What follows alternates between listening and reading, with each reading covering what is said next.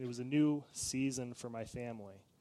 We didn't know anyone, and when you start meeting new people, it's natural to want to be liked or accepted on some level.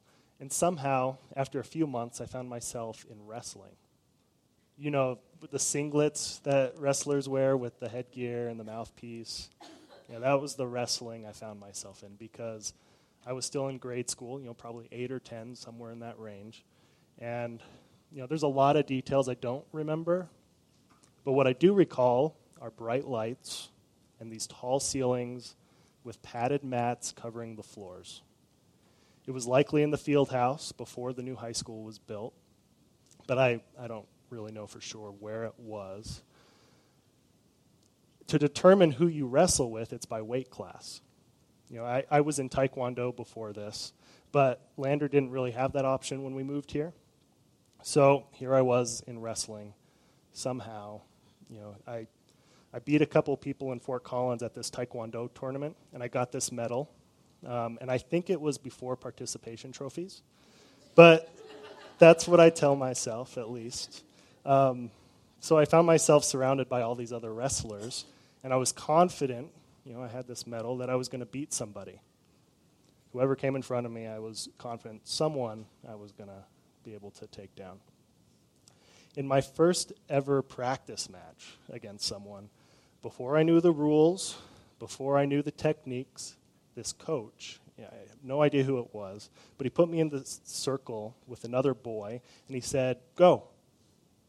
What I remember after that moment is hitting the ground, laying on my back, looking up at the tall ceiling where the lights were glaring into my eyes, and I tried to grasp for air. I got nothing. There were stars shining in my eyes, and tears were running down the sides of my face, and I was still unable to breathe. But I was helped up, and then I coughed a little, and you know, finally I was able to take a deep breath, huffing and puffing, trying to get the oxygen that I had missed for what seemed to be over a minute. You know, probably not that long, but felt like forever. The wind had gotten knocked out of me. And this is the only time that I can remember this has ever happened. Or at least um, it's the only time that I've really helplessly tried to fight for air. I never wrestled after that. I was done. You know, it wasn't worth it to me.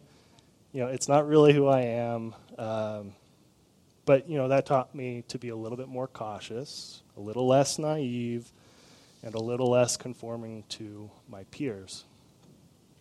Now, sometimes you have to get the wind knocked out of you to wake up. Sometimes you have to get the wind knocked out of you to wake up. You know, if you've heard of Jacob in the Bible, which I assume most of you have, he wrestled with God. He didn't get the wind knocked out of him. Actually, he was in a fight a little bit and he got a blessing out of it. But he did walk away with a limp in that fight, something happened to him that he wouldn't forget. But let's go to the beginning.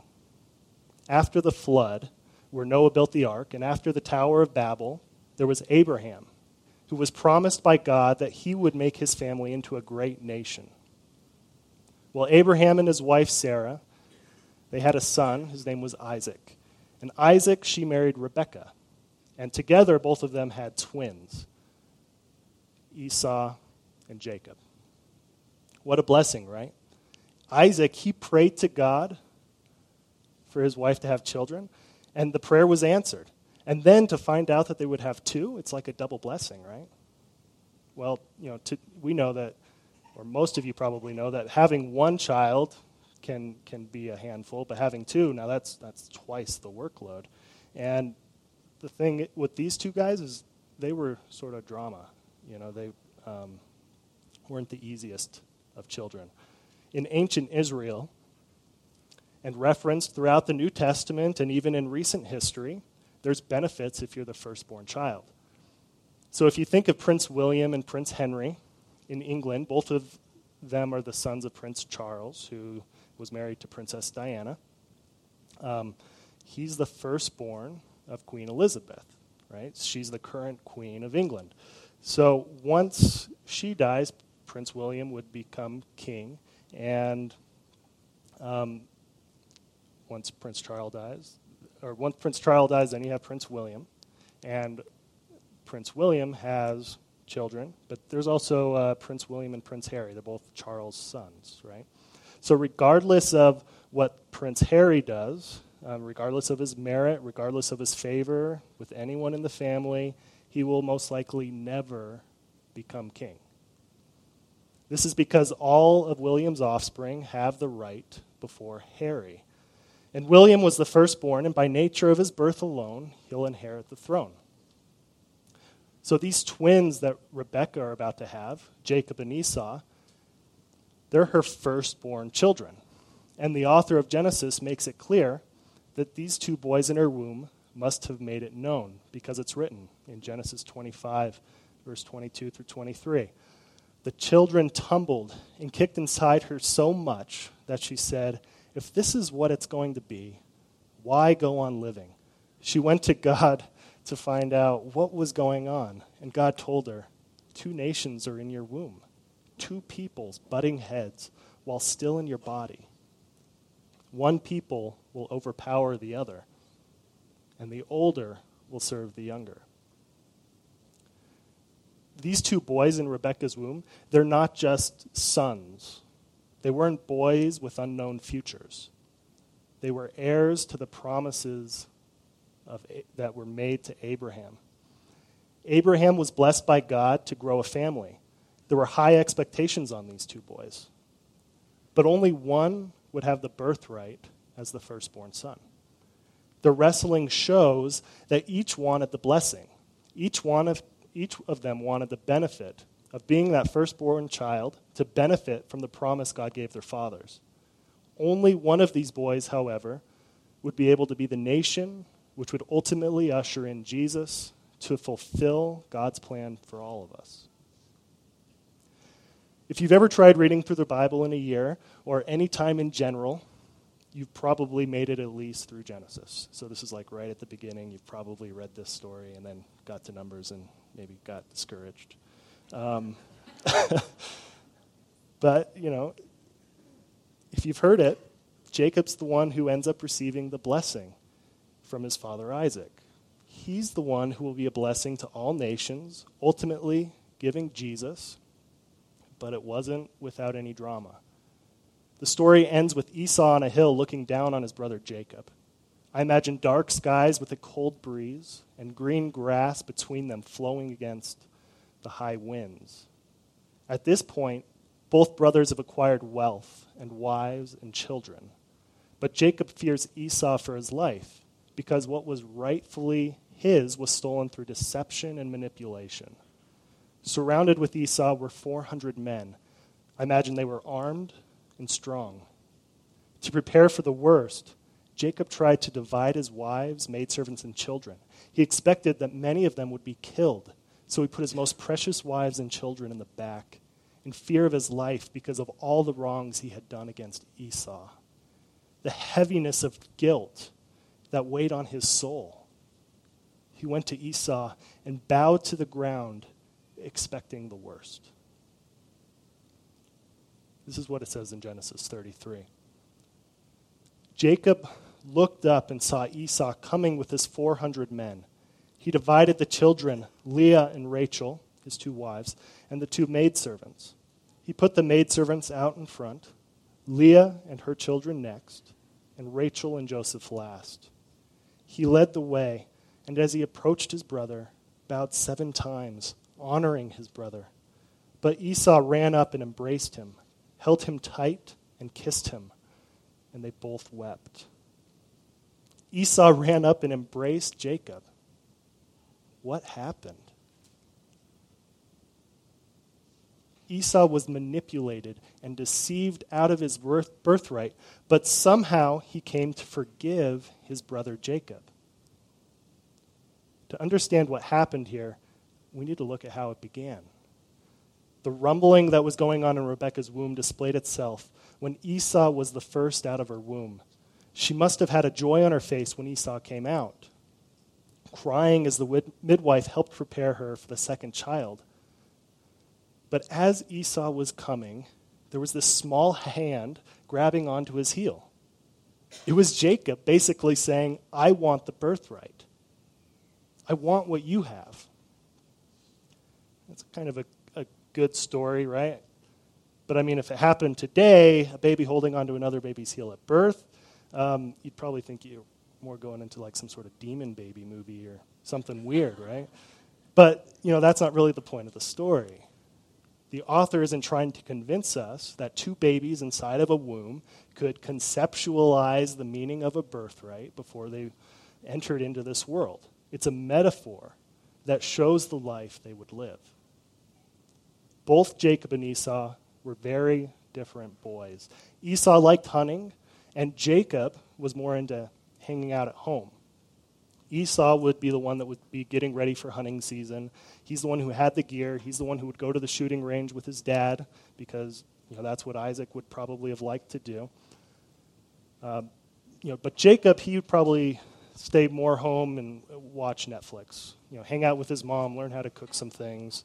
Um, you know, so naturally, because Jacob spent more time with his mother, she had a liking to him, and Isaac had a liking to Esau. Just naturally, because they spent more time with each other and had more common interests. Um, but as they both grew up, you know, I imagine that they're probably like seniors in high school. Esau comes home from some hunt. He's exhausted and he's likely dehydrated. And Jacob, he's cooking dinner with his mom, and uh, Esau comes through the door of the tent. Now, Esau was probably huffing and puffing, stumbling through the door looking for anything to eat and drink. He's just, he's just exhausted. And Jacob meets him and he says, Hey, brother, I'll, I'll help you out. Just sell me your birthright. just sell me your birthright for some food and water. This is what it says in Genesis 25.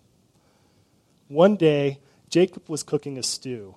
Esau came in from the field starved, and Esau said to Jacob, Give me some of that red stew. I'm starved.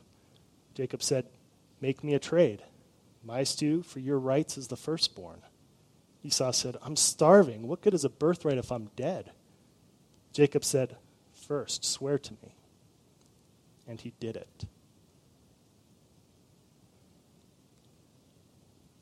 On oath, Esau traded away his rights as the firstborn. Jacob gave him bread and the stew of lentils. He ate and drank, got up and left, and that is how Esau shrugged off his rights as the firstborn. As both the boys got older, so did their father Isaac. And without the benefits of eyeglasses and medicine, Isaac started losing his sight, and his health began failing. He was lying in one of the tents and knew that he needed to bless his oldest son, his favorite son, Esau. Here's the real drama, though Rebecca didn't agree with Isaac on this one. She preferred Jacob and wanted him to be blessed. So she took advantage of Isaac's condition. Isaac's last wishes were to have some wild game that Esau would prepare for him. And once Esau would bring him the meal, he'd receive the blessing. So when Esau knew of this, he went out into the field, probably with the best gear he had, to find the biggest, best game he could find.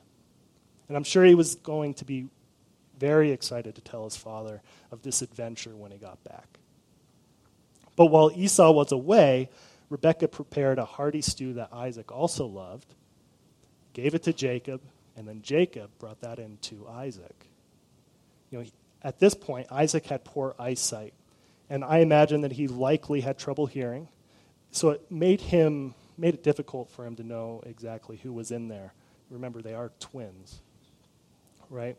But you know, if if you've read the story, you know that Jacob used Esau's clothing to smell more like the outdoors, and apparently Esau was hairier, so Jacob somehow covered that base as well. And basically, it was enough for a blind guy, likely going deaf, to not know the difference between his two sons. And this is the blessing that Isaac gives Jacob in Genesis 27. He came close and kissed him, and Isaac smelled the smell of his clothes. Finally, he blessed him. Ah, the smell of my son is like the smell of the open country, blessed by God. May God give you of heaven's dew and earth's bounty of grain and wine. May people serve you and nations honor you. You will master your brothers, and your mother's sons will honor you. Those who curse you will be cursed, and those who bless you will be blessed. You might be wondering, what does this blessing really matter?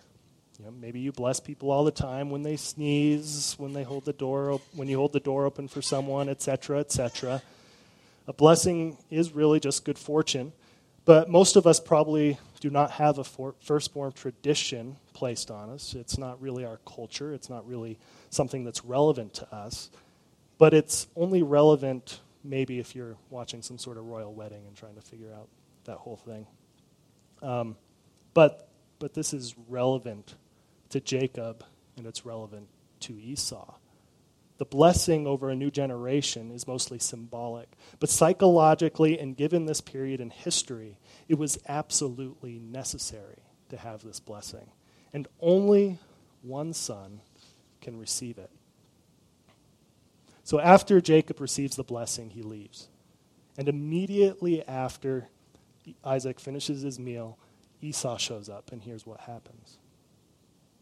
He came to his father and said, Let my father get up and eat of his son's game, that he may give me his personal blessing.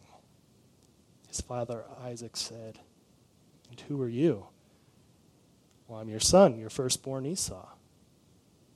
Isaac started to tremble violently. He said, Then who hunted game and brought it to me? I finished the meal just now before you walked in, and I blessed him. He's blessed for good. Esau, hearing his father's words, sobbed violently and most bitterly and cried to his father, My father, can't you also bless me? Your brother, he said, came here falsely and took your blessing. Esau said, Not for nothing was he named Jacob the heel. Twice now he's tricked me. He took my birthright, and now he's taken my blessing. He begged, Haven't you kept back any blessing for me? Isaac answered Esau, I've made him your master and all his brother, his, his servants, and lavished grain and wine on him. I've given it all away. What's left for you, my son? But don't you have one blessing for me, father? Oh, bless me, my father. Bless me. Esau sobbed, sobbed inconsolably. And Isaac said to him, You'll live far from earth's bounty, remote from heaven's dew. You'll live by your sword, hand to mouth, and you'll serve your brother. But when you can't take it anymore, you'll break loose and run free. Esau seethed in anger against Jacob because of the blessing his father had given him. He brooded, The time for mourning my father's death is close, and I'll kill my brother Jacob. Esau will kill Jacob. This is an anger that many of us have probably felt or will feel at some point in our life. It's the anger at life when it's unfair. When we feel like we're getting what we did not deserve. It's getting what we did not want. And there's someone to blame for it. Someone stopped you from getting that job. Maybe they cursed your name and told others you're someone you're not. It's feelings of injustice that impact only your life and the experiences you have. You too might have that feeling that whoever did this should die. But you won't act on it. You'll hold it in deeply. You'll become bitter. And the anger will grab a hold of you and control your outlook, and you will miss what God has for you in the present. Jacob fled his home country after he heard Esau wanted to kill him. And it would be years before he saw his brother again. We saw how this story ends. Esau was on that, hin- on that hill with the wind blowing, and Jacob was fully aware of how he wronged his brother, expecting him to have that same anger that he once held. But Esau did not kill his brother. He forgave him, and he reconciled with him. While Jacob was away, he married and had children. He was receiving the blessing his father had given. He had great fortune with hundreds of livestock and servants. God instructed Jacob to go back to his family where he would find Esau. God instructs this. He says, Go back to your homeland. But he was afraid of this a little bit. You know, and how could he not be? And this is how, how Jacob prays in Genesis 32. God of my father Abraham, God of my father Isaac, God who told me, Go back to your parents' homeland, and I'll treat you well. I don't deserve all the love and loyalty you've shown me. When I left here and crossed the Jordan, I only had the clothes on my back. And now look at me two camps.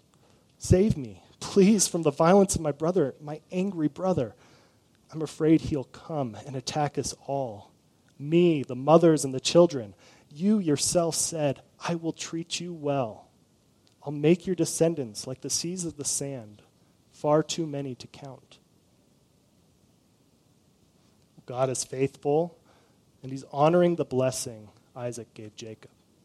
But God is a forgiving God, and a God who desires to see people reconciled with those they have wronged. Jacob is full of guilt for what he's done against his brother, but he's trusting that God is bringing him back to Esau for a reason. That night before he meets Esau with his 400 men is the night Jacob gets to wrestle with God. Here's what it says in Genesis 32, 20, verse 24 through 32. But Jacob stayed behind by, him, by himself, and a man wrestled with him until daybreak. When the man saw that he couldn't get the best of Jacob as they wrestled, he deliberately threw Jacob's hip out of joint. The man said, Let me go, it's daybreak. Jacob said, I'm not letting you go till you bless me. The man said, What's your name? And he answered, Jacob. The man said, But no longer. Your name is no longer Jacob. From now on, it's Israel, God wrestler. You've wrestled with God and you've come through. Jacob asked, What's your name? And the man said, What do you want to know of my name? And then, right then and there, he blessed him. Jacob named the place Peniel, which means God's face, because he said, I saw God's face, and I was able to live to tell the story. The sun came up as he left Peniel, limping because of his hip. Now, in there, he said that you've wrestled with God and you've come through. Think about that. You've wrestled with God and you've come through. Jacob wrestled with God. He didn't get the wind knocked out of him, but his hip was knocked out of joint as a sort of token, a memory. God brought Jacob back to his homeland to serve as an example of reconciliation and forgiveness. In that obedience, Jacob became the father of the people who brought us Jesus. Forgiveness and reconciliation is the type of God we have, and it's what he demands of us. And do you think Esau came over that hill with 400 people expecting to embrace his brother and forgive him? Remember the blessing that his father Isaac gave him? He said, When you can't take it anymore, you'll break loose and run free. At that moment, Esau was broken free. He showed Jacob grace, allowing him to resolve the guilt that he had held for years. God has given us grace through Jesus, and it's this grace that should give us freedom. It's this grace that allows us to forgive others. It's this grace that might help us to reconcile with those who have hurt us. Jacob was obedient to God, But the day before he met Esau, he wrestled with him. There might be people in your life that God is calling you to, whether people of the past or those you have yet to meet. And on that journey, there can be a turmoil in your soul that almost tells you, no, I don't want to do this. Those are the moments where you can wrestle with God. The grace that Esau showed Jacob is an image of the grace God has shown us. The grace we received through Jesus is necessary because we offend God a lot, even if we don't mean to, because God is holy.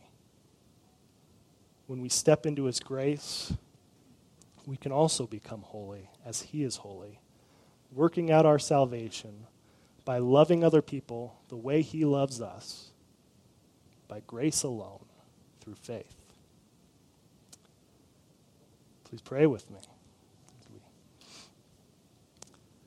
God, we are so thankful for your grace and the people that have been able to listen to you and trust you, the people who have gone before us. I pray that you would give us strength to have the courage to listen to the direction that you want us to go so that we can be an example of, your, of the grace that you show us. We pray these things in Jesus' name and the Father and the Son. Amen.